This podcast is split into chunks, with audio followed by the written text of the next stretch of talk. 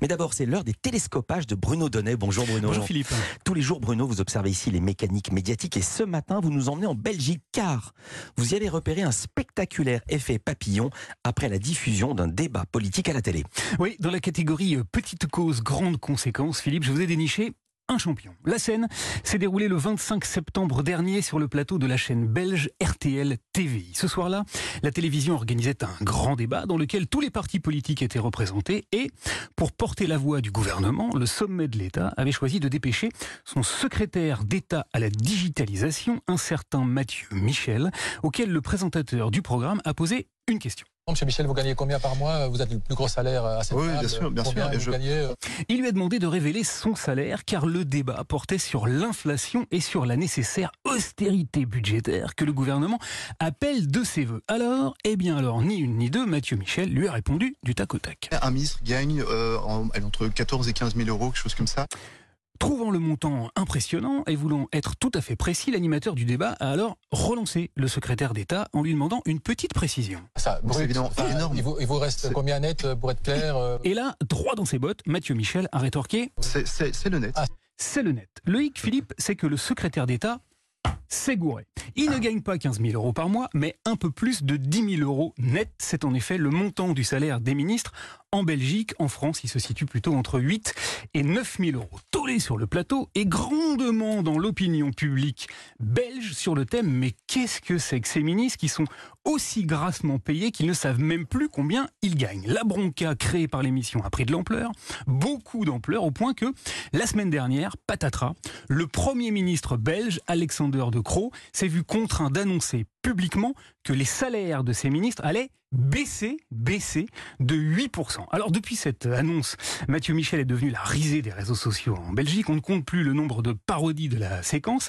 Et sur Twitter, par exemple, un internaute a choisi de faire un petit montage très savoureux entre les propos du ministre Gaffeur et une interview qu'il a exhumée de Jacques Brel. Vous allez l'entendre, c'est redoutablement efficace. Vous reste C'est- combien net euh, pour être clair euh, c'est le net. Ah. Ah, la bêtise, c'est terrible. C'est. C'est la mauvaise fée du monde. C'est la sorcière du monde. C'est la bêtise.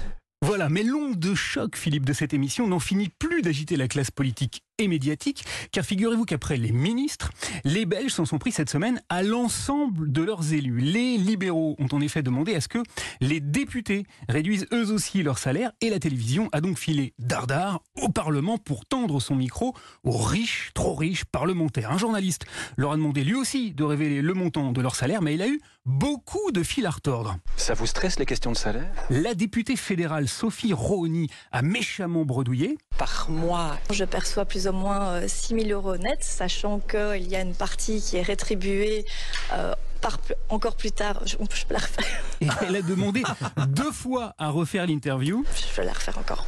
Voilà, quant à Georges Gilquinet, le ministre fédéral de la mobilité, pris lui aussi en flagrant délit de ne pas connaître le montant de ses émoluments, eh bien, il a carrément demandé à ce que la caméra soit coupée. Euh, je sais pas ce que je gagne. Euh. Voilà, alors je vous le disais en préambule, Philippe, hein, l'effet papillon est extrêmement spectaculaire et très fâcheux. Pour les ministres qui vont voir leur salaire rétrécir, en revanche, pour ce qui concerne les comptes publics de la Belgique, là, l'effet sera quasiment nul, car 8% de salaire en moins, ça représente à peine 456 000 euros par an. Or, le pays cherche à économiser 4 milliards, excusez du peu seulement voilà, en matière de communication et de démagogie, en Belgique comme ailleurs, il n'y a pas de petites économies. Et puis pour terminer, Bruno, on va rester en Belgique car vous nous avez trouvé cette semaine un petit bonus dans la presse écrite cette fois. Oui, vous vous souvenez, Philippe, que je vous ai parlé vendredi dernier du magazine féminin Elle, Oui. qui, après avoir vanté les charmes de la maturité et du vieillissement pleine une, affichait dès sa page 2 une publicité pour une crème qui permet de rester éternellement jeune. Oui, le titre c'était Laissez-nous vieillir. On tourne la page, il y avait une crème anti-âge, je m'en souviens. Exactement. Eh bien, figurez-vous que cette semaine, je vous ai trouvé encore plus fort. Un nouveau miracle de la mise en page dans un journal belge, cette fois qui s'appelle Sudinfo. Dans ce journal, juste en dessous d'un article de la rubrique Fait divers qui racontait un drame, la mort d'une femme qui commençait par ces mots La jeune femme est tombée de la fenêtre de son appartement.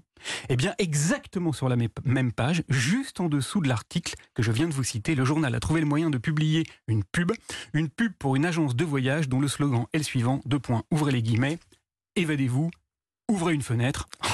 L'histoire ne dit pas si le responsable de cet exploit a été foutu à la porte. Merci beaucoup Bruno Donnet, vous n'êtes pas à la porte, vous revenez lundi. Avec plaisir. Très bon week-end à vous Bruno.